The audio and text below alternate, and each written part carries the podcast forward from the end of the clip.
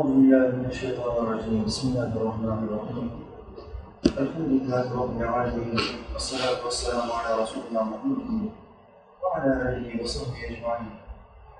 اللهم إنك عفو كريم تحب العفو فاعف عنا. لا إله إلا أنت سبحانك إني كنت من الظالمين. ربنا آتنا ربي الزواج في الدنيا حسنة دنيا بيتler ver ve fil ahirete haseneten ahirete فقنا عذاب النار اصابتنا صادمه ربنا اغفر لي ربي من رافتي ولوالدي عام بابا مرافتي وللمؤمنين بجنه من رافتي يوم يكون الحساب وشهدنا صادق الله. ربي أعوذ بك من همذات الشياطين. ربي الشيطان لم يكن الناس أساسا فأعوذ بك ربي أن يحضرون. بين ان ترسلوا النار أساسا ربي اشرح لي. ربي ادعو اسمي اشرح لي Ve yessirli emri, işimi bana kolaylaştır. Ve ahlul umdeten bil lisani, lisanındaki önünü çöz Allah'ım. Yefkahu kavli, ki insanlar kavlimi kolayca anlayabilsin. Amin ya mu'ayyin, bi kuvveti ve Yasin. Yerleri ve gökleri aletsiz yaratan Allah'ımıza, yaratıklarının nefesleri adedince hamdü senalar. O Allah ki Adem'in Allah'ıdır, Nuh'un Allah'ıdır, Hud'un ve Salih'in Allah'ıdır. İbrahim'in, Lut'un, İsmail'in Allah'ıdır. İshak'ın, Yakub'un ve Yusuf'un Allah'ıdır. Eyyub'un Allah'ıdır. Şuayb'ın ve Musa'nın Allah'ıdır. Davud'un, Süleyman'ın, İlyas'ın ve Elisa'nın Allah'ıdır. Yunus'un, Zekeriya'nın, Yahya'nın ve İsa'nın Allah'ıdır. Ve adı dört kitapta övülmüş olan Efendimiz Ahmet'in Allah'ıdır. Sallallahu aleyhi ve sellem. Allah'ın peygamberlerine selam olsun. Allah'ımız Kelam-ı Kadim'inde, Kur'an'ında bir ayette bize şöyle buyuruyor. İnsanlardan kimi de Allah'tan başka şeyleri ilah edinir. Allah'ı sever gibi onları sever. Oysa iman edenler Allah'ı çok şiddetle severler.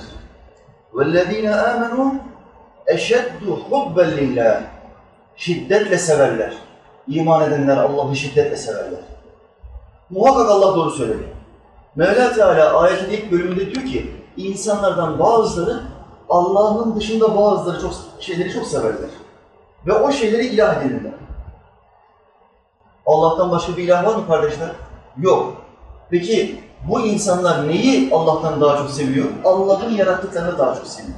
Mesela günümüzde kadına tapan insanlar var mı? Kadına tapıyor. Ve bu tapmanın neticesinde din bile değiştirebiliyor. Gençlerden bazıları Hristiyan oluyor, Musevi oluyor, ateist oluyor. Neden? Üniversitede, üniversitede tanıştığı kız ateist olduğu için. Şimdi çocuk diyor ki benimle evlen. Kız diyor ki ben ateistim, sen Müslümansın. Ben seninle anlaşamam ki. Ben bir ilahın olduğuna inanmıyorum. Çocuk diyor ki böyle yaşarız, böyle devam ederiz. Olmaz diyor, senin kuralların var. Sen ben senden şunu yapmanı istiyorum, sen diyeceksin ki haram. Ben sana diyeceğim ki oruç tutma, sen diyeceksin ki olmaz. Ben sana diyeceğim cuma namazına gitme, beraber evde yemek yiyelim, gezelim, tatile gidelim. Sen diyeceksin ki olmaz. Senin kuralların var. Benim yaşadığım dünya ilahsız bir dünya. Kuralları biz belirleriz. Ben ateist olarak yaşadığım dünyada bu dünyanın ilahı benim. Ateistlerin taptığı ilah kendisidir. Her ateist istisnasız kendisine dahil. Şimdi Delikanlı bunu duyuyor. İlmi altyapısı da yok. Sohbete gitmemiş, kitap okumamış, ehl-i sünnet alimiyle tanışmamış. Ne yapıyor? Ben kızı çok seviyorum diyor. Ben onsuz yaşayamam. Küfür sözlerinden bir tanesi. Gaflet sözlerinden bir tanesi. Nedir? Ben onsuz yaşayamam. Sahabe-i kiram efendilerimiz Resulullah Aleyhisselam olmadan yaşayabildi mi? Yaşadılar sahabelerin yani bu dünyanın gördüğü en kaliteli adamlarıdır. Allah hepsinden razı olsun. Amin. En çok sevdiği insan kimdi? Peygamberimiz Muhammed Aleyhisselam. Peki bu insan da dünyasını değişti mi? Değişti. Bütün insanlar gibi o da dünyasını değişti ve vefat etti. Sahabeler Allah'ın peygamberinden ayrı kaldı mı? Övgüler ve selam üstüne olsun. Kaldı. E bu sahabilerden bir tanesi dedi ki ben onsuz yaşayamam. Öldürüyorum kendimi be. Var mı böyle bir sahabi? Böyle bir rivayet var mı? Yok. Çünkü hepsi iman etti. Bütün bağlı olduğumuz güzelliklerden ayrılacağız. Her şeyden ve herkesten ayrılacağız. En çok seven ikiden bir tanesi kim? Hazreti Ömer radıyallahu anh. Kim derse ki Muhammed Mustafa öldürülmüştür vallahi kellesini vururum dedi. Öyle acılı bir haber ki dayanamıyor. Hemen en çok seven insan çıktı. Ömer var ama Ömer'den de üstünü var. Ebu Bekir. Allah o ikisinden razı olsun. Amin. Hutbeye çıktı ve dedi ki her kim Muhammed Mustafa Aleyhisselam'a tapınıyorsa bilsin ki Muhammed Aleyhisselam ölmüştür. Her kim Allah'a tapıyorsa bilsin ki Allah ölümsüzdür. Dedi. Bütün sahabe-i kiram efendilerimizde bir sükunet oldu. Hazreti Ömer hemen sustu, yerine oturdu. Halbuki ne demişti? Kafasını kopartırım. Ama konuşan kişi kendisinden çok daha üstün bir insan olduğu için boynunu eğdi, hemen yerine oturdu. Vazgeçilemeyecek hiç kimse yoktur. Vazgeçilemeyecek hiçbir şey yoktur. Ama inancı zayıf olan insanlar için, insanlara tapınan insanlar için birisi öldüğü zaman yahut birisi kendisini terk ettiği zaman tapınma durumunda olduğundan dolayı ne diyor hemen? Ben dayanamam. Ben onsuz yaşamaya dayanamam diyor. Hemen kendini öldürmeye gidiyor. Allah'ın verdiği ömür denilen zaman dilimine aykırı hareket ediyor. Ben Allah'ın istediği zamanda değil, kendi istediğim zamanda kendi canıma son veririm diyor. Bir nevi küçük şirk işlemiş oluyor. Müslümanken Hristiyan olan üniversite öğrencileri, Müslümanken deist olan üniversite öğrencileri sadece bir kıza yahut da bir erkeğe aşık oldukları için. Bakın sevgi Allah'ın bu dünyada yarattığı en güzel şeydir. Sevgi. Ama bu sevgi İslam denilen o şeriat çizgilerinde kontrol içinde olmazsa, akıl bu sevgiyi kontrol altına almazsa sevgi putperestliğe dönüşür. Puta tapmış adamlar gibi olursun. Ve ne olur? Dinden çıkarsın. Deist olmuş Müslüman. Babası hacı. Bana yazıyor. Ben deist oldum. Sebep kardeşim, kız arkadaşımla evlenecektik, bana şart koştu. Deist olursan, yani ne demek? Allah var, başka hiçbir şey yok. Kitap yok, peygamber yok. Bunun içinde anlatılanların tamamı uydurma. Sadece Allah'ın var olduğunu biliyorum. Yani bu kadar büyük bir nizam kendi kendine olamaz. Sen buna inan, başka bir şeye inanma ben seninle evlenirim. Diyor kız. Çocuk da imanı zayıf olduğu için ne yapıyor? Tamam ya ben sensiz yaşayamam. Esma, Necla, Hatice ben sensiz yaşayamam diyor, deist oluyor. İslam dairesinden çıkıyor, mürted oluyor. Bu çocuk yarın ölse nereye gider? Ebedi ateş, ebedi ateş. İşin daha tehlikeli boyutu Hristiyanlardan ve Yahudilerden daha aşağı yanar. Mürted demek İslam'a girdikten sonra bu büyük nimete vasıl olduktan sonra nimeti elinin tersiyle iten demek. Ben razı değilim, bu beni tatmin etmedi, İslam'ı terk ediyorum diyen adama mürtet denir. İrtidat etti. İslam'ı terk etti, beğenmedi. Allah'ın dinini beğenmedi. Başka bir dine veyahut dinsizliğe geçti. Allah azabın en şiddetlisini bu adamlara veriyor. Tıpkı müşrikler gibi, şeytan gibi. Bu adamlara veriyor. Ne sebep oldu? Sevgi. Sevgi. Şimdi Allah'ımız ayetin ilk kısmında Allah'tan başka şeyleri ilah edinir diyor. Allah'ı sever gibi onları severler diyor. Bazı gençlerimiz var araba sevdalısı. Arabaya tapıyor. Hocam arabaya tapan, arabaya secde eden insan olmaz. Kardeşler bunu bir ritüel olarak düşünmeyin. Yani arabanın karşısına geçiyor, saygı duruşunda duruyor, secdeye gidiyor falan böyle düşünmeyin.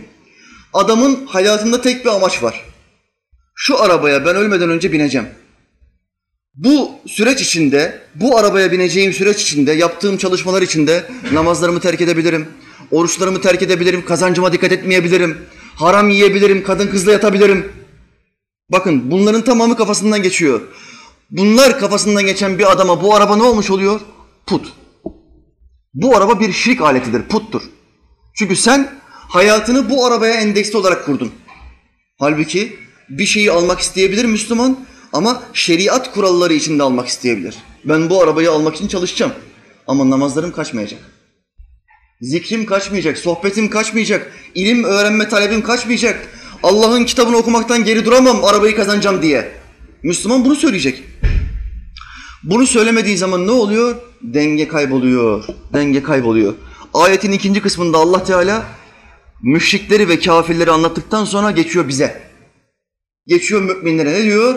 وَالَّذ۪ينَ آمَنُوا اَشَدُّ حُبَّا لِلّٰهِ Oysa ki iman edenler var ya, onlar Allah'ı çok şiddetle severler. Bakın, ayetin ilk kısmında Allah'tan başka şeyleri şiddetle seven adamlardan bahsetti. Müşrikler, kadına tapanlar, paraya tapanlar, şöhrete tapanlar.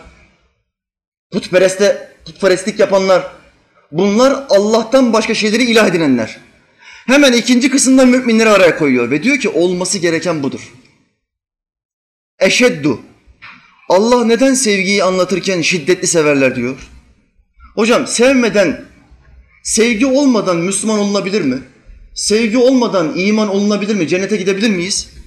Bu sualinizi Efendimle cevaplayayım sallallahu aleyhi ve sellem. Allah'ın peygamberi buyurdu. Allah'a yemin olsun iman etmedikçe cennete giremezsiniz. Ve yine Allah'a yemin ederim ki birbirinizi sevmedikçe iman etmiş olmazsınız. Sevgi, sevgi. İman etmenin şartı olarak Resulullah Aleyhisselam ne buyuruyor? Seveceksin. Birbirinizi seveceksiniz. Ama ne için? Allah için seveceksiniz. Bunu sevdiğiniz zaman ne olur? Kalpte iman peydah olur. Kalpte iman peydah olduğu zaman ne olur? Son nefeste imanlı gidersen cennete gidersin. Ama bütün bu sürecin en başındaki nokta ne? Sevgi. Birbirinizi seveceksiniz. Bu sevgi nasıl olmalı? Sahabe-i kiram Efendimiz'den bir örnek getireyim. Efendimiz Aleyhisselam'ın vefatına yakın zamanlar, son dönemleri. Mescitte namazı kıldırdı ve ayağa kalktı. Buyurdu, kimin benden bir alacağı varsa gelsin ve alsın. Kime karşı zerre kadar, karınca kadar bir kul hakkım geçtiyse gelsin benden alsın. Sahabe-i kiram çıt çıkartmadı. Resulullah tekrar aynı sözleri tekrar etti. Arkadan bir sahabi seslendi. Ey Allah'ın Resulü senden bir hakkım vardır. Senden bir alacağım vardır. Kimsin dedi Resulullah Aleyhisselam. Sahabi çıktı ön tarafa geldi. Ben Ukkaşe dedi. Radıyallahu anh. Şu anda Antep'tedir. Rabbim bir gün kabrine gitmeyi nasip etsin. Amin. Sahabenin aşıklarından, sevgide şiddetli olanlarından. Bak şimdi ne yapıyor? Resulullah buyurdu ki senin benden ne hakkın var? Ey Allah'ın Resulü Hudeybiye'ye doğru giderken siz devenize binmiştiniz. Ben de sizin devenize binmenize yardımcı olmuştum. Siz devenin arkasına kırbacınızı vuracakken kırbacınız benim sırtıma geldi. Orada benim sizden bir hakkım var mıdır? Şu edeme bak, şu inceliğe bak. Benim sizden bir hakkım var mıdır? Kırbacınız sırtıma geldi. Resulullah buyurdu ki senin benden alacağım vardır. Gel ve hakkını al. Hemen Hazreti Ömer ayağa kalktı. Birçok hadis-i şerifte Resulullah Aleyhisselam'ı incitici bazı haller olduğu anda hadislerde ilk devreye giren kişi, hemen ortaya atılan kişi celalli zat Hazreti Ömer'dir. Allah ondan razı olsun. Amin. Cennete sarılmayı bize nasip etsin inşallah. Amin. Ne diyor? Sen de dediğinin farkında mısın? Hemen yerine otur kafanı kopartırım. Aşık sahabi mübarek, aşık. Tabi Hazreti Ömer bir iki adım sonrasını hesap edemiyor. Ne olacak, ne bitecek, bu adam ne demek istiyor demiyor. Otur ya Ömer, bu adamın benden hakkı vardır diyor. Hazreti Ebu Bekir Efendimiz ayağa kalkıyor. Diyor ki malımdan ne istiyorsan sana vereyim bu hakkından vazgeç. Resulullah zaten hasta. Yürüyemiyor, bitkin. Namazına günler sonra ilk defa kıldırmaya gelmiş. Git evine kardeşim. Helal et hakkını. Vereyim ben sana malını. Kapatalım şu meseleyi. Resulullah Aleyhisselam buyuruyor ki siz karışmayın. Bu benim hesabım. Bu benim hesabım. Onunla arandaki hesap benim hesabım. Siz karışmayın. Hazreti Ali'ye diyor ki ya Ali o kırbaç, o deveye vurduğum kırbaç Fatıma'nın evindedir. Git kızıma de ki o kırbacı versin. Hazreti Ali Efendimiz telaşla evine koşuyor. Diyor ki ya Fatıma olay böyleyken böyle. Fatıma validemiz diyor ki ya siz orada o kadar erkeksiniz bir taneniz çıkmadınız mı ortaya? Bana vurun demediniz mi? Hemen diyor al benim çocuklarımı Hasan ve Hüseyin'i. Götür o alacaklı olan sahabiye de ki hakkın neyse bizden al dedemize dokunma. Hazreti Hasan ve Hüseyin geliyor meydana. Mescide. Diyorlar ki dedemize vurma. Dedemize vurma. Hakkını bizden al. Resulullah Aleyhisselam torunlarını kucağına alıyor. Çok severdi torunlarını. Kucağına alıyor, öpüyor, okşuyor. Diyor ki ahiret var, hesap var ve herkesin hesabı birebirdir. Karşılıklıdır. Araya kimse giremez kul hakkında. Allah hakkında araya kullar girebilir. Şefaatçi olabilir. Allah'ım sen bunu affet diyebilir. Ayet ve hadisler bunun delilleri doludur. Ancak kul hakkında şefaatçi yoktur. O kulla diğer kul arasında. Alacaklı ile verecekli arasında. Resulullah böyle söyleyince al diyor şu kamçıyı. Şimdi benim sırtıma vur diyor. Ukkaşi Hazretleri ne buyuruyor? Ey Allah'ın Resulü siz diyor o kamçıyı devenizin sırtına vuracakken benim üstüm çıplaktı. Gömleğim yoktu. Adalet olması açısından sizin de üstünüzün çıplak olması lazım gelmez mi diyor. Resulullah Aleyhisselam buyuruyor ki tamam. Ama bunu söyleyince sahabeler ayaklanıyor. Sen ne diyorsun be adam? Ne diyorsun sen? Gittikçe işi zora sokuyorsun. Devamlı yokuşa çıkartıyorsun. Efendimiz Aleyhisselam ridasının üstünü çıkartıyor. Üstü, sırtı çıplak. Hazreti Ukkaşe hemen arkasına geçiyor. İki kürek kemiği, kürek omzun tam arkasında. İki tane kürek kemiği arasındaki o peygamberlik mührünü görüyor. Hemen iki eliyle göğsünü kavruyor, dudaklarıyla peygamberlik mührünü öpüyor. Ukkaşe radıyallahu anh Efendimizin sırtındaki mührü öpünce bütün sahabe-i kiram ağlamaya başlıyor. Şu aşka bak ki nasıl bir olay yaptırdı Ukkaşe'ye. Bütün sahabilerin dikkatini ve öfkesini üzerine çekme bahasına Resulullah'ın gömleğini çıkarttırdı. Bütün sahabilere sırtındaki o mührü gösterdi ve daha önemlisi Allah'ın peygamberinin sırtındaki mührü öptü. Aranızda var mı Resulullah Aleyhisselam'ın mührünü gören? Allah bize rüyamızda göstersin. Amin. Bırak görmeyi, öpen var, öpen. Öpen var. Ukkaşe radıyallahu anh mührü öptü. İşte buna sevgi denir, sevgi. Sevgi belli bir boyuttan sonra Allah'ın yarattığı bir kula olan sevgi belli bir boyuttan sonra ne oluyor? Aşka dönüşüyor. Aşk. Eğer aşık olduğun kişi Allah'ın sevdiği bir adamsa Allah'a daha fazla yaklaştırıyor. Allah'ın sevmediği bir adamsa bahsettiğim o kızlar gibi, bahsettiğim araba gibi, ev gibi, para gibi, şöhret gibi. Allah'ın sevmediği eşya ise seni putperest yapıyor. Sevgi tam ortada bir şey. Güzel kullanırsak bizi Allah'a yaklaştırıyor ama kötü kullanırsak putperest yapıyor. Allah bizi korusun kardeşler. Amin. Bismillah.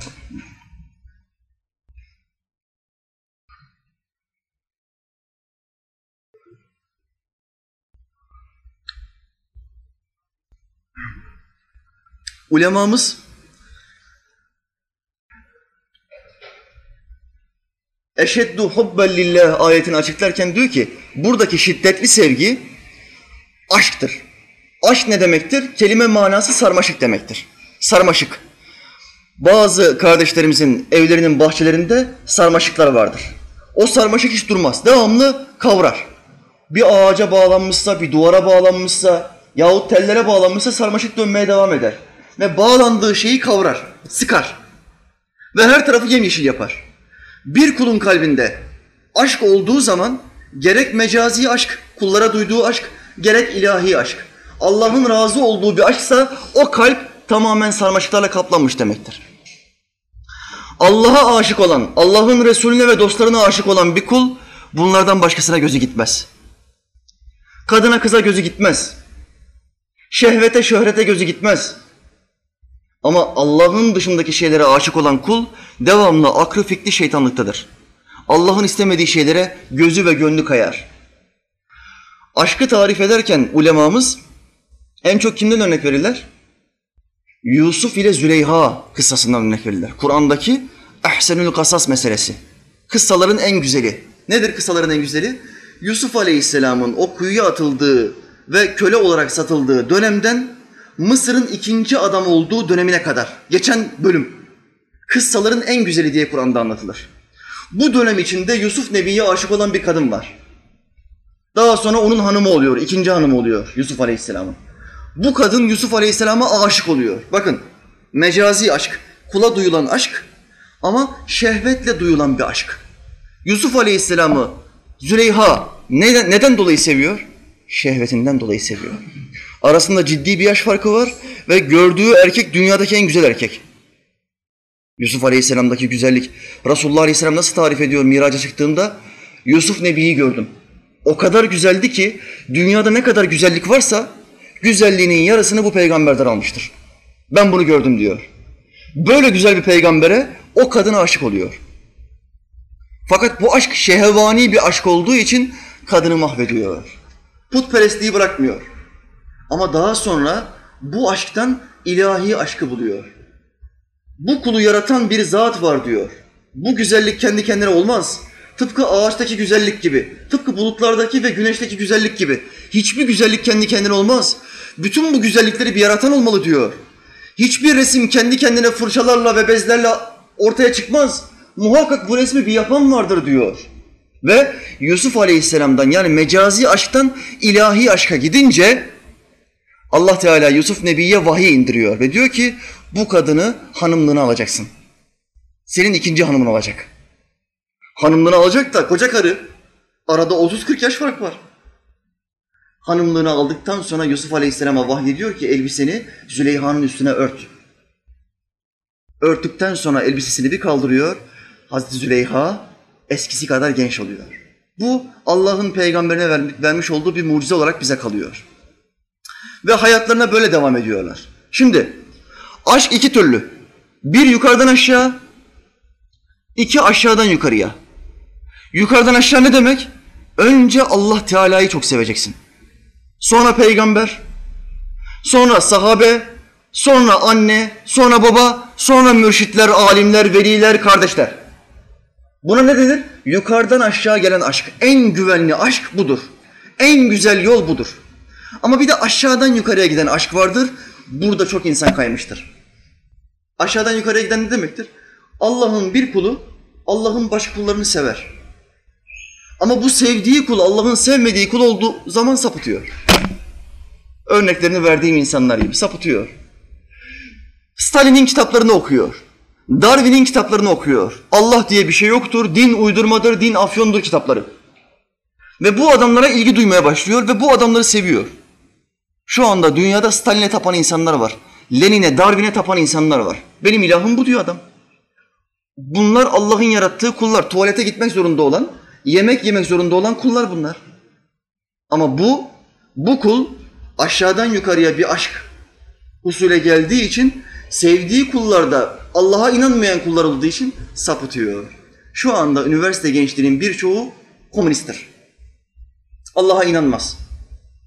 Kime inanır? Lenin'e inanır, Stalin'e inanır. Komünist bir kafaya sahip. Aşağıdan yukarıya gittiğin zaman ayağının kayma ihtimali yüksektir. Sen ne yapacaksın? Yukarıdan aşağı geleceksin. Ben Allah'ımı seviyorum. Sonra hanımımı seviyorum ama Allah'ımı sevdiğim için seviyorum. Hanımımın sevgisini bana Allah vermiştir. Allah Teala Hazretleri ayeti kerimede buyuruyor ki onun delillerinden biri de kendilerine meyledip ülfet edesiniz diye kendi cinsinizden size eşler yaratması ve aranızda bir sevgi ve bir şefkat kılmasıdır. Bakın, hanımımı seviyorum diyorsun. Buradaki gelen kardeşlerin birçoğu evlidir. Bir kısmı nişanlıdır, sözlüdür. O insana karşı kalbinde bir sevgi var. Bu sevgi nereden geldi? Bakkalına gidip kardeş bana bir yarım kilo sevgi versene ya dedim mi? Bu sevgiyi Allah sahipleniyor. Sizi eş yaptım ben diyor. Ve karşı cinse duyduğunuz sevgiyi kalbinize ben bıraktım. Ben bıraktım. Birbirinize olan muhabbetinizin tamamının kökeni bendendir. Bunu kalbinize ben verdim. O zaman siz ne yapın? Bu sevgiyi büyütürken beni unutmayın. Seni bana sevdiren Allah'a hamdolsun deyin. Bunu demediğin zaman ne oluyor? Şaşırıyorsun. Şaşırıyorsun. Adam şarkı sözü yazıyor. Şarkı sözü. Seni öyle sevdim ki taptım, taptım, sana taptım. Ey Ayşe. Şarkı sözü bu. Bir Müslüman bu şarkıyı dinlerse, dinlerken de ağzından bu cümleleri tekrar ederse ne olur? Elfazı küfür işlemiş olur, kafir olur. Sevgi bu, aşk bu. Samimi olması lazım, saf ve berrak olması lazım ama öyle değil. O sarmaşık Allah'ın istediği şekilde döşenmediyse o bela oluyor. O güzellik olmuyor, bela oluyor. Camlarını örten sarmaşıktan memnun kalmazsın. Neden? Güneşi kesiyor. Tamam sarmaşık duvarlarımı örtsün, sarmaşık ağacımı sarsın ama camlarımı örtmesin. Neden? Cam örtüldüğü zaman ışık kesilir. Güneş girmeyen eve doktor girer sözü meşhurdur. Güneş evimin içine girecek diyeceksin. O zaman birisine karşı bir sevgin varsa bu ilahi olmalı. Kardeşim seni çok seviyorum. Allah yolunda beraber gittiğimiz için.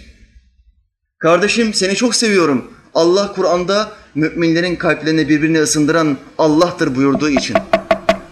Ne buyuruyor Mevla Teala? Ey Habibim sen bütün dünyayı onlara versen onların kalbini birbirine ısındıramazsın. Müminlerin kalplerini birbirine kaynatan ve yakınlaştıran ancak Allah'tır.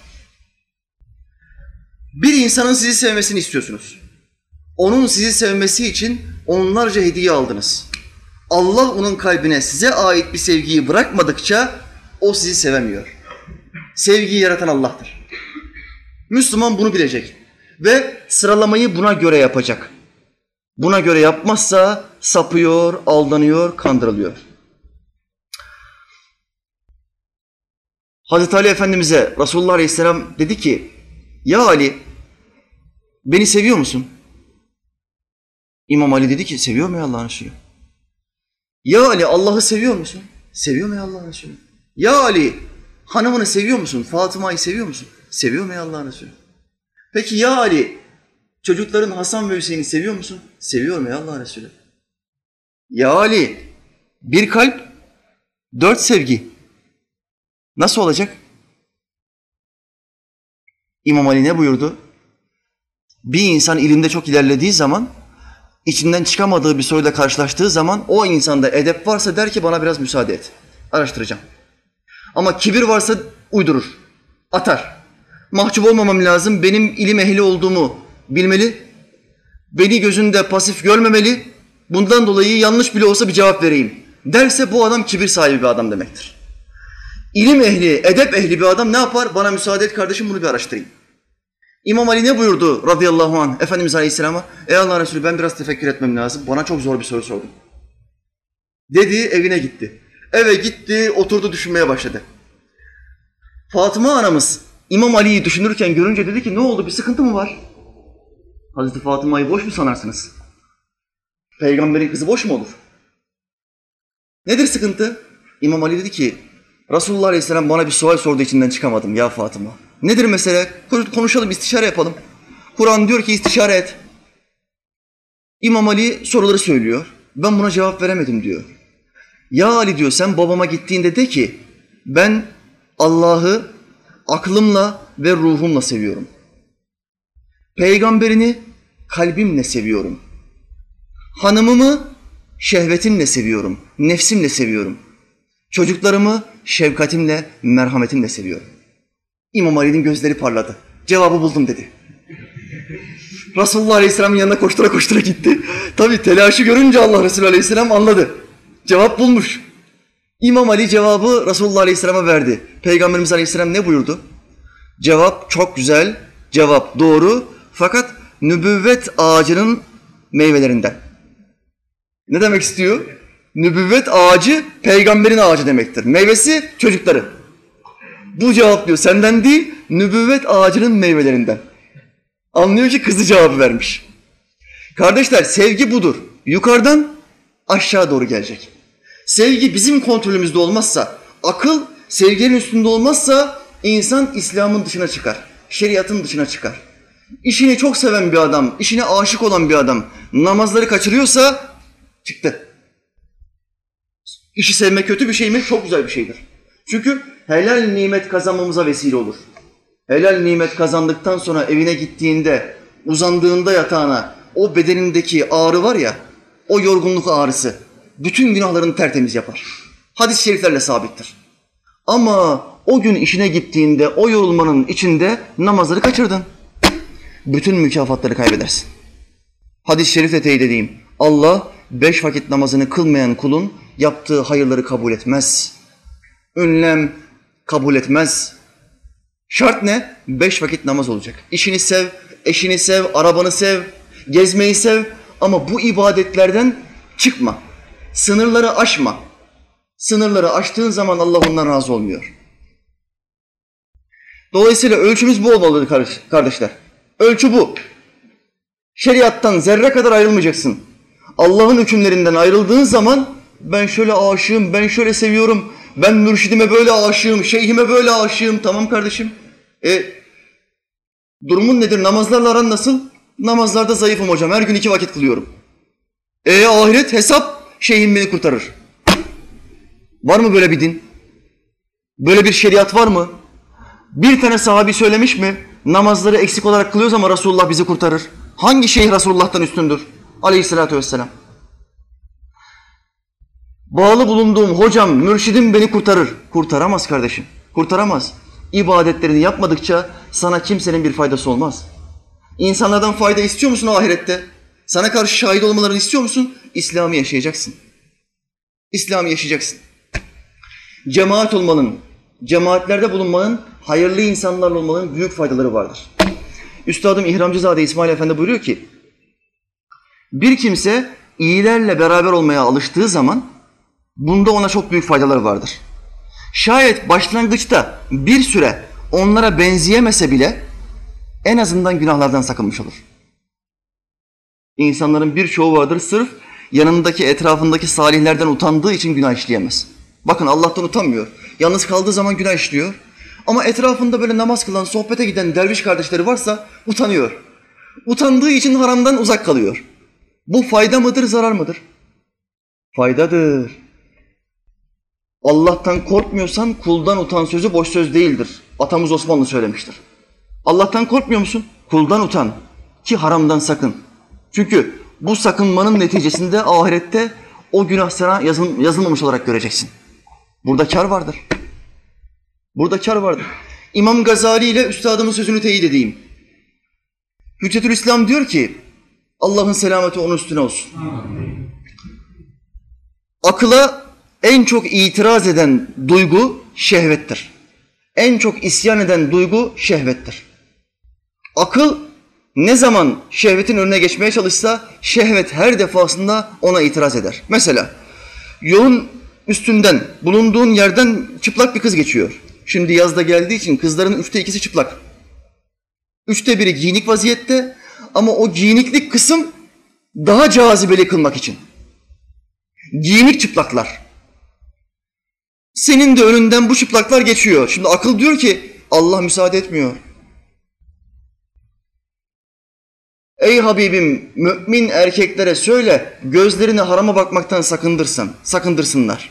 Ve ferçlerini zinadan korusunlar. Ayettir. Şeriat müsaade etmiyor. Akıl bu ayeti senin aklına getiriyor. Ve vicdanına sesleniyor. Diyor ki yapma. Şimdi vicdan diyor ki evet doğru yapmamam lazım. Ama nefis diyor ki ama nefis diyor ki şşt kız çok güzel. Güzele bakmak sevap be. Nefis fetvayı patlatıyor. Akla en çok muhalefet eden kim? En çok itiraz eden kim? Nefs. Nefs kafirdir.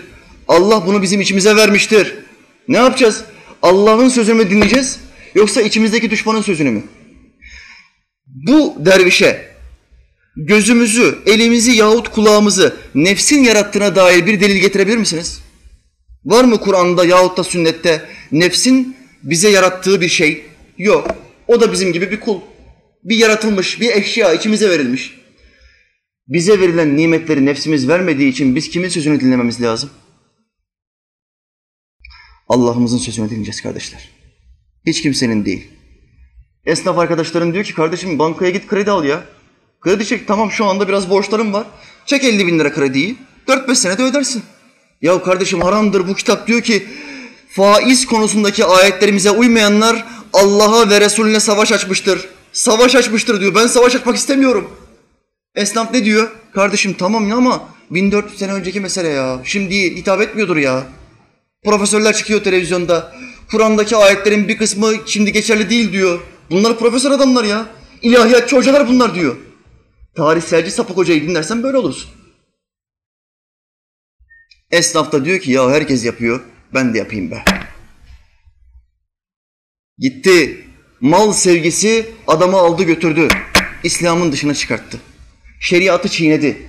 Allah'ın faiz konusundaki hükmünü çiğnedi. Ne yaptı? Nasıl herkes yapıyor dedi, fetvayı uydurdu. Bu İslam'a uymayan bir iştir kardeşler. Bu olmaz. İşte İmam Gazali bunu anlatıyor. Akla en önde muhalefet eden duygu şehvettir. Şehvet. Şehveti nasıl anlayacağız? Çok para kazanma isteği, kadın isteği, şehvet, zina isteği, şöhret isteği. Bu, bu da şehvetin içine girer. Yani tanınma, bilinme isteği. Günümüzdeki mezhepsiz reformist hocaların sapmasının en büyük nedeni ne? Tanınmak, bilinmek, konuşulmak. Muhalefet et ki konuşulasın. Resulullah'ı tanıma, onu reddet ki bütün insanlar senden bahsetsin. Bütün televizyon programlarında, bütün yazılarda senden bahsedilsin.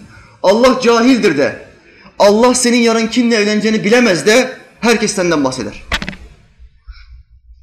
Buna tanınma şehveti denir. Şöhret. Resulullah Aleyhisselam ne buyuruyor? Şöhret afettir. Şöhret afettir. Her kim bu afetin peşinde koşturursa, bu kirli sevgiyi kalbinden çekip atmazsa o adam putperestliğe doğru gider. Tanınma, bilinme putperestliği. Allah bizleri muhafaza etsin. Amin.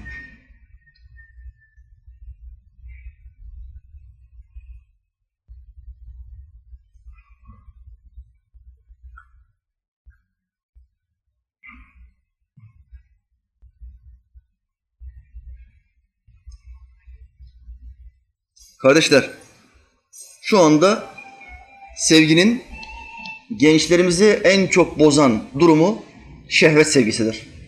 Karşı cinse duyduğu sevgi. Genç kardeşim, Müslüman kardeşim, beş vakit namaz kılan kardeşim. Bir yolda bayan görüyor ve etkileniyor. Bayanı gördükten sonra yanına gidiyor ve diyor ki niyetim ciddi. Seninle bir ilişki yaşamak istiyorum. Eğer anlaşırsak evleneceğiz. Diyor ve bir yıllık, iki yıllık, altı aylık ilişkilere günümüz deyimiyle flört dönemine başlıyor. İslamiyet'e uygun mudur bu kardeşler? Bu haramdır. Nikah kıyılmadığı sürece o kadınla oturup konuşman haramdır. Ama genç kardeşim diyor ki aşık oldum hocam. Aşk var. Bu sevgiyi kalbimde Allah yarattı. Evet. Sen kesbedersin, Allah yaratır. Kesbetmek ne demektir? Mesela şimdi siz buraya geldiniz. Burada bu kadar genç arkadaş var. Ne için geldi buraya? İlmi kesbetmeye geldi. İlmi çağırmaya geldi. İlmi talep etti. İlim öğrenmek, İslam ilimleri öğrenmek için geldi. Buraya gelmeseydiniz bu ilimleri, konuşulan, şu ana kadar konuşulan bilgileri öğrenmeyecektiniz. Ama geldiniz, bu bilgileri Allah Teala bir, bir kul vesilesiyle size aktardı. Kelimelerle beraber size aktardı. Kulağınızdan beyninize girdi, beyninizde döndü ve bu sözlerden bazıları beyinden kalbinize indi. Ve bundan sonra bazılarınızın kalbinde bir sevgi peyda etti Allah. Kesbettiniz. Buraya gelmeseydiniz bu kesbiyet olmayacaktı. Aşk da böyle bir şeydir. Karşı cinse duyulan aşk böyle bir şeydir. O kız yoldan geçti. Esnaf kardeşinde, o beş vakit namaz kılan Müslüman kardeşinde dükkanın önünde. Kız geçerken gözler gördü. Kalbin kapısı gözlerdedir. Bir bayan gördüğünüz zaman bakmaya devam ederseniz, gözlerinizi üstüne dikmeye devam ederseniz sevgisi kalbinize akar. Şehvetli olarak, aşk olarak kalbinize akar. Birkaç defa görürseniz ve gözlerini sakındırmazsanız o sevgi aşka dönüşür. Sizi sarmaşık haline dönüştürür. Ve dayanamazsın, haram bir ilişki teklif edersin. Ama bu Allah'ın sana verdiği bir sınavdır. Bu sevgiyi senin kalbine Allah verdi. Razı olmadığı şekilde kullanamazsın. Ne yapacaksın? Müslüman burada şunu yapar. Bu kız kimdir? Araştırır. Eğer niyeti ciddiyse anasına babasına der ki ben böyle böyle bir kız gördüm. Birkaç mahalle arkada oturuyormuş. Gidin ve isteyin.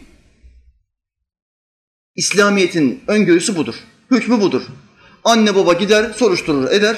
Kız boşsa, sözlü ya da nişanlı değilse erkekle kızı görüştürürler. Tek görüşme değil, istediği kadar görüştürülebilirler. Ama yanlarında bir tane mahrem olmak kaydıyla. Kızın ailesinden bir tane mahremi o kızın yanında olacak erkekle birkaç defa görüşebilir ve konuşabilirler. Evlenebilir miyiz? Şartlarım şöyledir, böyledir gibi. Bunu yapmadıkça bu erkekle bu kız Yusuf ile Züleyha aşkına bile vasıl olsa birbirleriyle görüşmeleri haramdır. Bu sınavı Allah yaratmıştır. Allah erkeği kadınla imtihan etmiştir. Erkeklerin en büyük imtihanı kadındır. Ama Resulullah Aleyhisselam ne buyuruyor? Bak, şu sınavdaki inceliğe bak.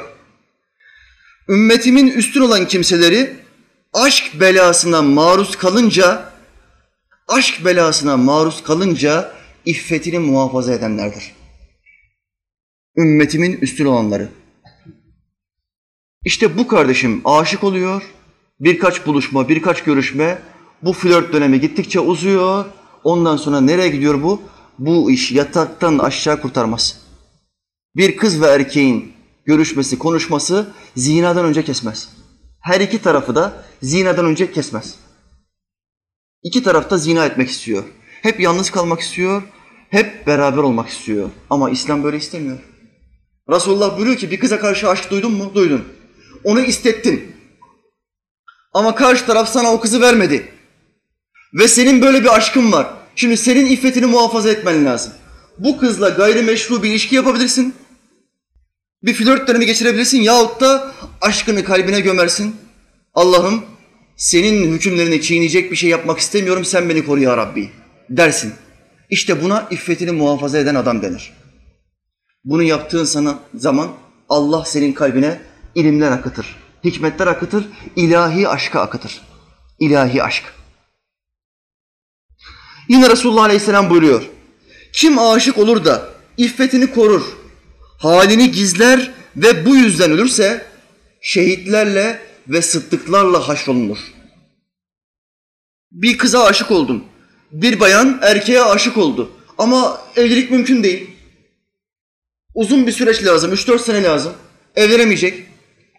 Ne yapacak bunlar? Aşkını kalbine gömecek, Allah'ın kapı açmasını bekleyecek. Benim bu kızla bir flört dönemi yaşamam caiz değildir. Allah müsaade etmiyor.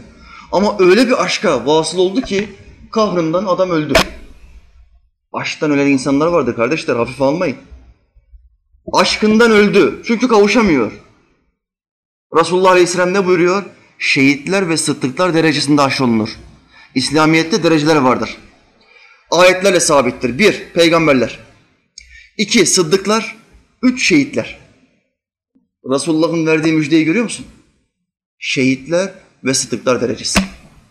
Yapmamız gereken şey ne? Kendine hakim ol kardeşim. Kendine hakim ol. Aman şu dünya denilen kısa hayatta Allah'ın hatırını kırma. İnsanlar nazarında kötü görünebilirim diye Allah'ın hatırını kılma. Kırma ve şu kısa zamanı çok iyi değerlendirmeye çalış. Bir iş, iyi olabileceğimiz sadece bir iş var. Çünkü dünya hayatı çok kısa kardeşler. O kadar kısa ki sadece bir şeyde iyi olmamıza fırsat veriyor. Bu kısa hayatımızda 3-4 şeyde mükemmelleşemiyoruz. Sadece bir şeyde mükemmelleşebiliyoruz. O zaman senin yapacağın seçim şu. Ben hangi şeyde iyi olabilirim? Hangi şeyde? Bunu seçtikten sonra kendini o konuya adakla. Ve orada insanlara, İslam'a, vatana, millete faydalı olmaya çalış kardeşim. Bu kısa dönemde bu zamanı iyi değerlendirmezsen kabrin altında istediğin kadar bağır, istediğin kadar çağır, hiçbir faydası olmaz.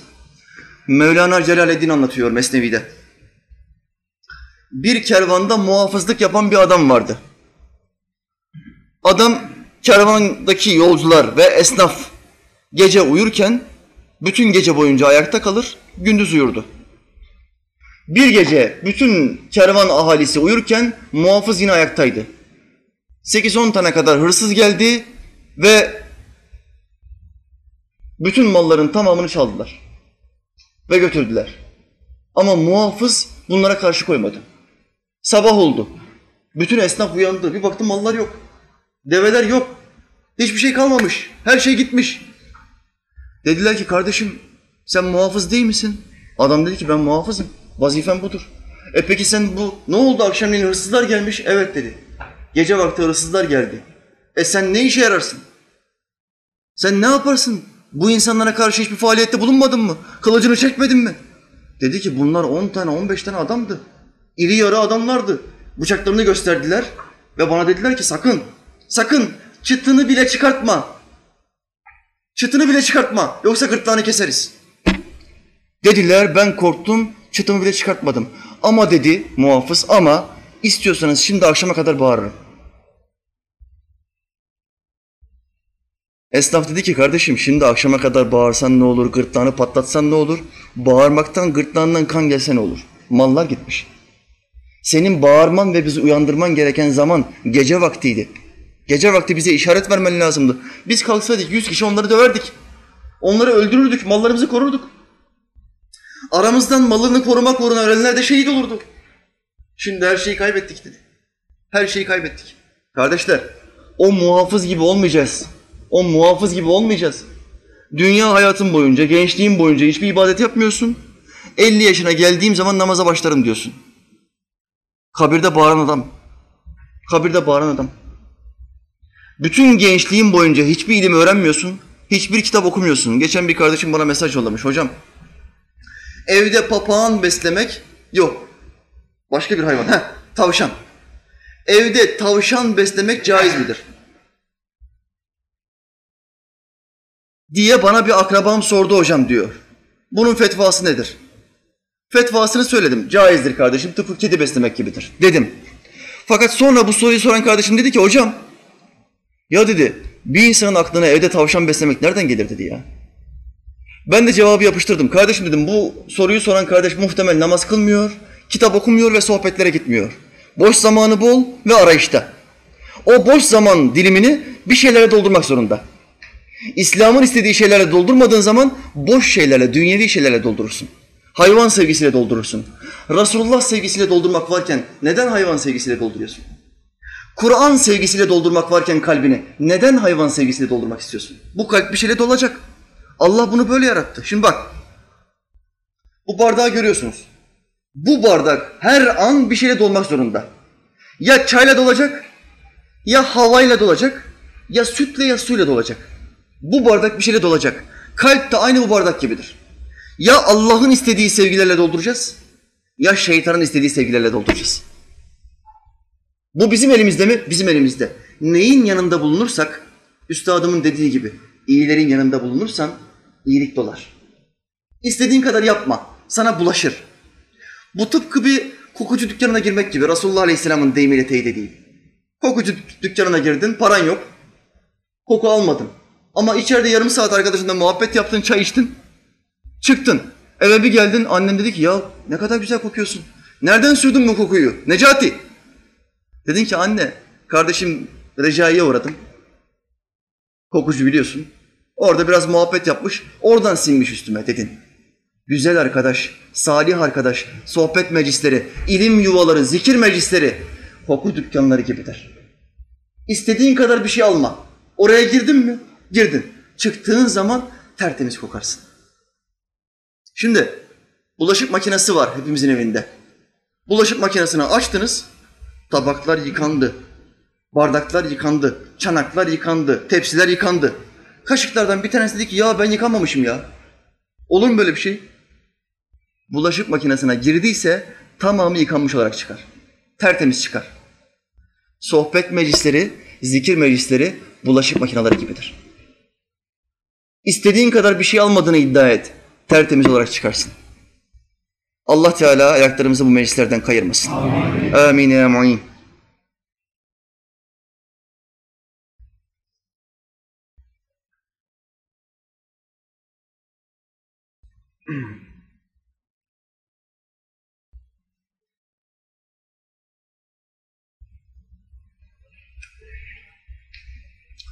Mezhep imamımız Ebu Hanife'den de bir olay nakledeyim. Hem geçelim. Bakın şimdi. Dünyaya karşı bir müminin kalbinin nasıl olması lazım? Ebu Hanife Hazretleri çok büyük tüccar. Çok zengin bir insan. Hem ticaretle uğraşıyor hem alim yetiştiriyor. Mübareğin malları gemilerle geliyor. Diğer ülkelerden, Suriye'den, Şam'dan Irak'a, Bağdat'a mal getirtiliyor. Ve orada satıyor. Bir gün talebesi koştura koştura geliyor. Efendim, talebesindeki telaşı görünce imam diyor ki ne oldu? Mallarınızın yüklü olduğu gemi batmış ya imam. Bunu haber vermeye geldim. İmam ne diyor? Elhamdülillah.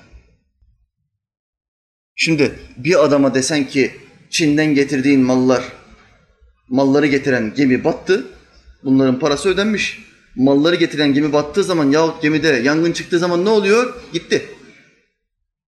Gitti. İmam-ı Azam ne diyor? Elhamdülillah. Yarım saat sonra diğer talebesi geliyor. Diyor ki ya imam diyor. Ey şeyhim, üstadım, hocam. O sizin gemi değilmiş, başkasının gemisiymiş. Üzülmeyiniz. İmam diyor ki elhamdülillah. Şimdi diğer talebe diyor ki üstadım hem ben size kötü haberi getirdiğimde elhamdülillah dediniz. Hem bu kardeşim iyi haberi getirdiğinde elhamdülillah dediniz. Bunun hikmeti nedir? İmamın cevabına bakın Allah aşkına. Takvanın zirveye geldiği bir nokta. Sen bana kötü haberi getirdiğinde kalbimi yokladım. Kalbimde zerre kadar bir üzüntü yoktu. Malımı kaybettiğim için. Sonra diğer kardeşim bana iyi haberi getirdiğinde kalbimi yokladım. Baktım. Kalbimde zerre kadar bir mutluluk yoktu. Malım kurtulduğu için. Anladım ki dünya sevgisini tamamen kalbimden atmışım. İşte buna müminin kalbi denir. Hedef ne? Hedef bu olmak zorundadır kardeşler. Tasavvuf büyükleri bize bir misal getirirler. Kalbinde dünya sevgisi var mı yok mu anlamak istiyor musun? Yolda yürürken bir kese buldum. Bir kese.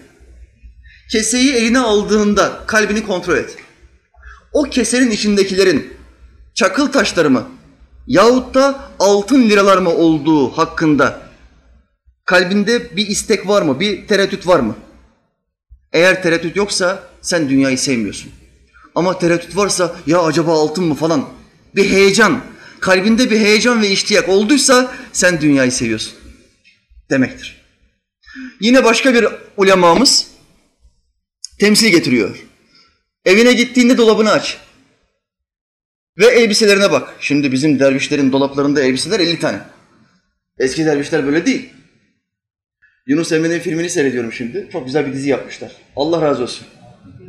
Şimdi dervişlerin kıyafetleri bir tane kıyafeti var, iki tane kıyafeti var. Biri kirleniyor, yıkıyor, öbürsünü giyiyor. Şimdi bizim zamane dervişleriyle kıyas yapıyorum. Bizimkilerin dolaplarında 20 tane gömlek, 30 tane pantolon var. Mütevazı dervişlerdir bizimkiler. Şimdi alim diyor ki, kalbinde dünya sevgisi var mı yok mu anlamak istiyor musun? Dolabını açtığın anda elbiselerine bak. Bütün elbiseler gözünde eşitse sen dünyayı sevmiyorsun demektir. Ama elbiselerinden bazısını bazısından daha fazla seviyorsan bu bana daha çok yakışıyor, daha güzel görünüyorum diyorsan senin kalbinde dünya sevgisi var demektir. Müslüman kardeşim bunu dengele. Kalbine eşyayı koyma. Kalbine Allah'ı koy, peygamberini koy, sahabesini koy, kitabını koy, hadislerini koy, sünneti koy. Bunları koy, ilmi koy, aşkı koy, Allah'ı zikri koy. Vele zikrullahi ekber diyor Kur'an. Allah'ı zikir en büyüktür. Sen bunu koy kalbine.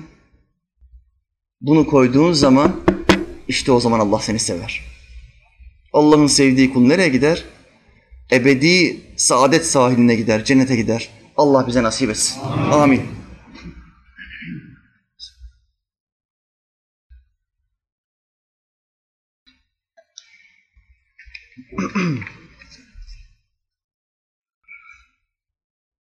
Bir iki haber okuyayım.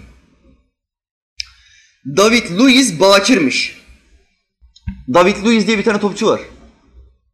Son bir iki sene önce Chelsea'de oynuyordu bu adam. Defans oyuncusu. Şimdi nerede bilmiyorum. Bu adam neymiş? Bakirmiş. C- cinsel münas- münasebette bulunmamış. Bir topçu için bu anormal bir şey. Hele ki bu adam bir Hristiyan. Hristiyanlar için cinsi münasebet çok doğal, çok normal. Ama bu adam bir futbolcu, parayla oynuyor. Kadınlarla beraber olmak bunun için çok daha normal. Ama bu adam söz vermiş. Zina yapmayacağım. Evleninceye kadar zina yapmayacağım. Brezilyalı David Luiz, beklemeye karar verdim hareketine üye. Bu hareketin özelliği de üyelerinin doğru kişiyi bekleyerek evlenmeden cinsel ilişkiye girmemeleri. Bakın, bu adam bir Hristiyan. Hristiyanlığın emri olduğu için bunu yapmıyor. Bir tarikat, bir, bir dernek gibi bir şey. Karşı cinse olan saygımızdan dolayı onun bayanın başkasıyla zina yapmasını istemiyorsak biz de erkek olarak başkasıyla zina yapmayacağız diyor. Ama bizim dinimiz İslam bunu 14 asırdır yasaklamıştır. İslam ayet-i kerimede Mevla ne buyuruyor? Temiz erkekler temiz kadınlar içindir.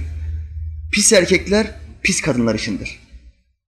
Evlenmek istediğin kadının temiz olmasını istiyor musun Müslüman? Temiz kalacaksın. Namus kavramı kadın için geçerli değil sadece. Sen Müslüman değil misin? Müslümanım. Aynı namus, aynı iffet sana da geçerli. Kendini koruyacaksın. Kadından istiyor, kendisini korumuyor. Ben erkeğim, erkektir yapar. Nasıl iş ya? Baba kız çocuğunun zina yapmasını istemiyor. Yabancı erkeklerle erkek çocuğunun zina yapmasını istiyor. Oğlum diyor sen buluğa erdin artık flört dönemin olması lazım. Senin kız arkadaşın yok mu ya diyor. Şu anda ülkemizdeki Müslüman gençlik kız arkadaşı olmayan Müslüman kardeşlerimizi aşağılıyor. Birçoğuna şahit olmuşum. Yanımda esnaf arkadaşım 16 yaşında genç çocuğa diyor ki oğlum diyor kız arkadaşın var mı? Manitan var mı diyor manitan. Amiyane sokak tabiriyle. Kız arkadaşın var mı diyor. Bu da diyor ki yok abi. Tüh, yazıklar olsun diyor.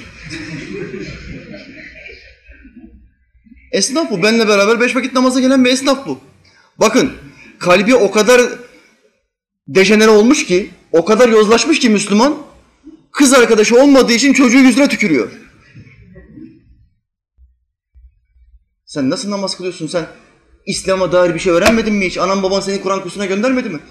Ben Kur'an kursuna gidiyorken 8-10 yaşlarında bir tane çocuk aramızdan dedi ki benim dedi kız arkadaşım var. Biz oradaki 20-30 tane talebe dedik ki vay senin namus düşmanı şerefsiz adi. Hocaya şikayet ettik. Hoca dedi ki hadi yürü kovduk. Talebeyi Kur'an kursundan kovdu. Neden? Kız arkadaşım var. Çocuğuz daha 10 yaşındayız ya. Kız arkadaşım var. Bunun kız arkadaşı olur mu? Olmaz. Ama bu kelimeyi kullanmak bile 25 sene önceden bahsediyorum. Büyük bir edepsizlik. Büyük bir ayıp. Ama gel gör ki çeyrek asırda Müslüman gençlik ne hale geldi. Kız arkadaşı olmayanı aşağılıyorlar. Utanmıyor musun diyor ya. Erkek adamsan kız arkadaşın olacak. Zina yapmadın ha? Yuh be. Şu zamanda da zina yapmazsan artık teklifi kızlar yapıyor çünkü. O kadar bozulduk. O kadar bozulduk. Bakın Müslümanlar bu haldeyken üç tane Allah var diyen Hristiyan, milyon milyon dolarlarla oynayan Hristiyan kasa, e, garajında 10 tane arabası varmış. David Luiz. Almanya'dan 8 yiyen takımın defans oyuncusu.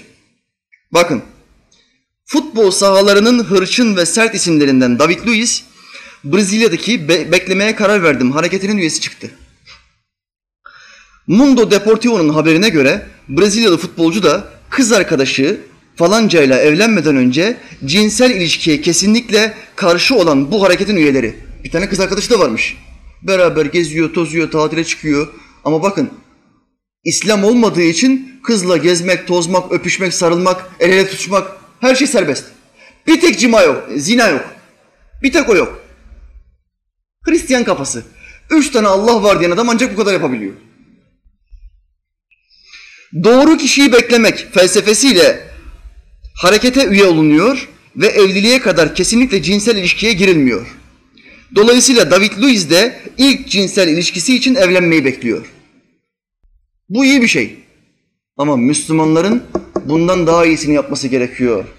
Nişanlılık döneminde, sözlülük döneminde hanım adayıma elimi uzatmayacağım, elini tutmayacağım, telefonlarda boş muhabbetler yapmayacağım, chatler metler boş muhabbetler yapmayacağım. Özellikle söz ve nişan döneminde Müslüman gençlik büyük günahlara giriyor. Haberde 28 yaşındaki Louis'in şimdi 24 yaşında olan kız arkadaşı ile delikanlılık günlerinden beri arkadaş oldukları da hatırlatıldı. Hareketin lideri Junior'ın futbolda hiç de alışılmış bir durum olmadığından polemik oluşturacaktır demesi dikkat çekti. Futbolcuların çoğunluğu zina zina konusunda çok ilerlemiş oldukları için imkanlar çok fazla. Biz alışık olduğumuz bir durum değil diyor. Garip görüyorum diyor. Ancak David bizimle bağlantıya geçmeden önce de hareketimizi sosyal ağlardan destekliyordu. Çocuklar ve gençler için iyi bir örnek olduğunu düşünüyorum. Hristiyan gençleri ve çocukları için iyi bir örnek diyor. Louis'in idolü Kaka'nın da bu harekete üye olduğu ve 2005'te evlenene kadar cinsel ilişkiye girmediği hatırlatıldı. Bir tane daha topçu vardı Brezilyalı. Bu harekete üye. Bu da evleninceye kadar böyle bir ilişkiye girmemiş. Yalnız bu kurduğum cümlede burada yazan haberde bir kelime var. Dikkat çekti mi? Neydi o? Bilal kardeş fark ettin mi? İda, idol, idol. İdol ne demek idol? Put. Put. Şu anda Müslüman gençlik diyor ki o şu sanatçı benim idolüm. İdol ne demek? Put, heykel. İngilizce. Şu sanatçı benim putum ya. Süper adam ya. Sevginin sapmış, sapmış hali. Şimdi David de diyormuş ki benim de idolüm putum kaka. Hristiyan kafası. Allah Teala bu insanları üç ilah inancından kurtarsın. Amin. Amin. Allah bizim Müslüman kardeşlerimizi de şehvet sevdasından, budalalığından kurtarsın. Amin.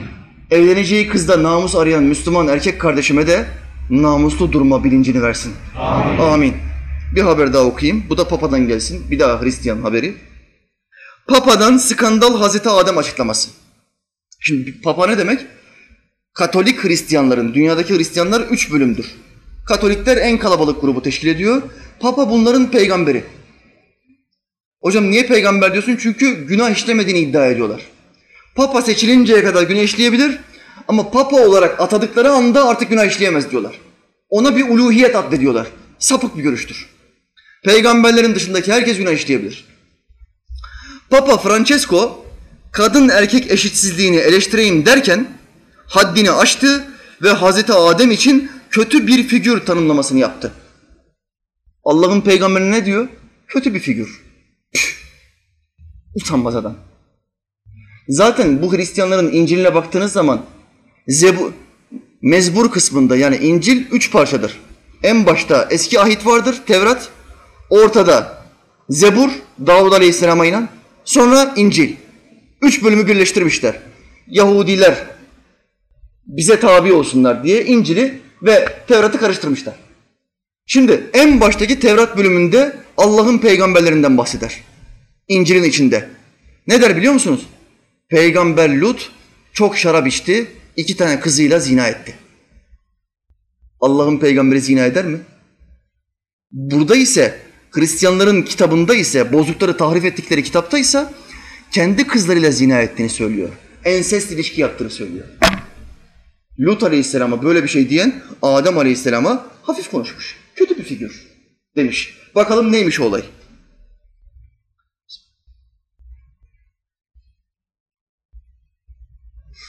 Evliliklerde yaşanan krizin, istikrarsızlığın kaynağının çoğu zaman kadınların serbest bir yaşama sahip olmasına bağlandığını söyleyen Papa şöyle konuştu. Bu argüman geçerli değildir. Bu bir haksızlıktır. Bu her zaman kadını bastırmaya çalışan bir maskülizm şeklidir. Ve şimdi biz de Hazreti Adem'in yaptığı gibi kötü bir figür ortaya koyuyoruz. Şimdi dünyanın her tarafında şu anda tartışılan bir şey var. Kadınlar çalışmalı mı çalışmamalı mı? Hristiyanlar da bugün diyorlar ki çalışan kadın evine bakamıyor, çocuğuna bakamıyor. Çocukta psikolojik sıkıntılar oluyor, kocasında psikolojik sıkıntılar oluyor, ihtiyaçları giderilmediği için ve boşanmalar çok fazla artıyor. Ülkemizde son 15-20 yılda çalışan kadın sayısı çok fazla arttığı için boşanma sayısı da yüzde 400 artmış. İstatistik bu. E, kadın çalıştığı için yorgun oluyor, çocukla ilgilenemiyor. Dolayısıyla ne oluyor? Aileler çatırdamaya başlıyor, yumurta gibi çatırdıyor. Boşanmalar artıyor. Şimdi Papa da kadınların gönlünü alacağım diye ne yapıyor? Adem Aleyhisselam'a giydiriyor. Bu Adem yüzünden oldu diyor. Bak şimdi. Şimdi İncil'den alıntı yapmış. Tanrı Adem'e soruyor. Ama neden yasak meyveyi yedin? O da bana meyveyi Havva verdi diyor. İncil'de böyledir. İncil'de suçlu kim? Meyveyi yeme suçlusu kim? Kadın. Güya Hazreti Havva Adem'e yedirmiş meyveyi.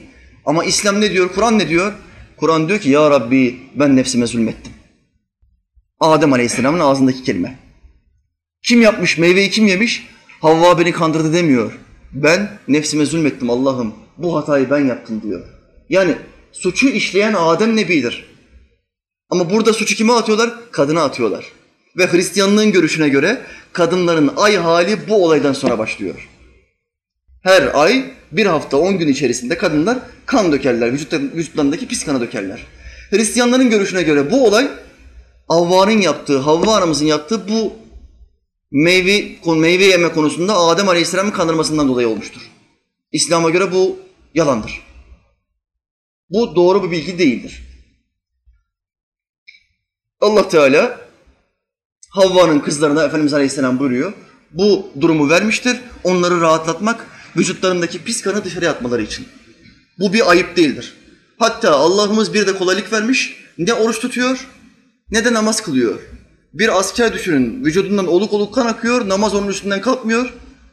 Ama kadın bir hafta boyunca namaz kılmıyor ve kazasını bile yapmıyor. Allah kadına böyle bir kolaylık vermiş. Şimdi Papa ne yaptı burada? İncil'den bir alıntı yaptı ve suçu kime attı? Kadına attı. Suçu kadına attı. Ama bunu yaparken Adem'in adıyla kadına attı. Adem Nebi güya demiş ki Havva yaptı. Allah'ım Havva yaptı. Ben sana isyan etmedim. Dedi ve kadını koruyacağım derken Allah'ın peygamberine giydirdi. Yani kadının suçu. Zavallı kadın. Eh kadınları da savunmamız lazım dedi. Kadınların gönlünü alayım derken Allah'ın peygamberi yerin dibine koydu. Zaten Allah bir değil üç tane diyen, karısı var, oğlu var diyen bir zekadan başka ne beklersin ki? Allah Teala dünyadaki 2.1 milyar Hristiyana hidayet versin. Amin. Amin. Amin. Çok büyük bir rakam. IŞİD denilen bela başımıza musallat olmadan önce Hristiyanlar akın akın İslam'a giriyordu. Fakat Amerika ve İsrail'in gayrimeşru çocuğu IŞİD sahneye çıktıktan sonra bu rakam çok düştü. Neden? Çünkü biz İslam'ı temsil ediyoruz diyor. Kafa kesiyoruz, bacak kesiyoruz, herkese kafir diyoruz, Hristiyan, Müslüman ayırt etmiyoruz, hepsini kesiyoruz. İslam biziz diyor, dünyadaki bütün Müslümanlar müşriktir. Hepsini biz Müslüman yapacağız diyor. Ve İslam'ı düşünmeye başlayan insan hemen internetten IŞİD'in resimlerini, videolarını bir görüyor. Diyor ki İslam bu. Demek ki bunu araştırma seçeneklerim arasından kaldırmam lazım. Böyle bir din olmaz diyor. Ve İslam'a girmekten vazgeçiyor. Allah izin verirse Resulullah Aleyhisselam'ın o kıyametle alakalı hadisleri vuku bulduğu anda iki en önemli alamet. Bir, Hazreti Mehdi'nin zuhuru. İki, 33 sene sonra Hazreti İsa'nın nüzulü. 7 yıl kala Hazreti Mehdi'nin vefatına Hazreti İsa gökten ikinci kat semadan dünyaya inecek. Hadisler mütevatir derecesindedir. Mütevatiri inkar küfürdür. Hem Hazreti Mehdi ile alakalı hadisler hem İsa Nebi ile alakalı hadisler. Hazreti İsa Nebi yeryüzüne nüzul ettiğinde Hristiyanların büyük çoğunluğu iman edecekler. İtiraz edemeyecekleri kadar belirgin ve net özellikler olacak. Bu olayı Allah bize gösterir mi göstermez mi Allahu alem. Bunu biz bilmiyoruz. Ancak olacağı kesin. Resulullah'ın yüzlerce haberi çıktığı gibi bu da çıkacak, çıkacaktır.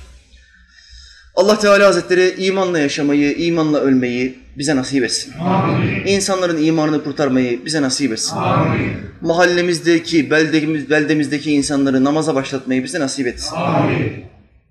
Şaşıranlardan, ayağa kayanlardan etmesin. Amin. Aranan hazinenin yolunu gösterdim sana. Belki sen kavuşursun. Biz varamadıksa da. والحمد لله رب العالمين. الفاتحة.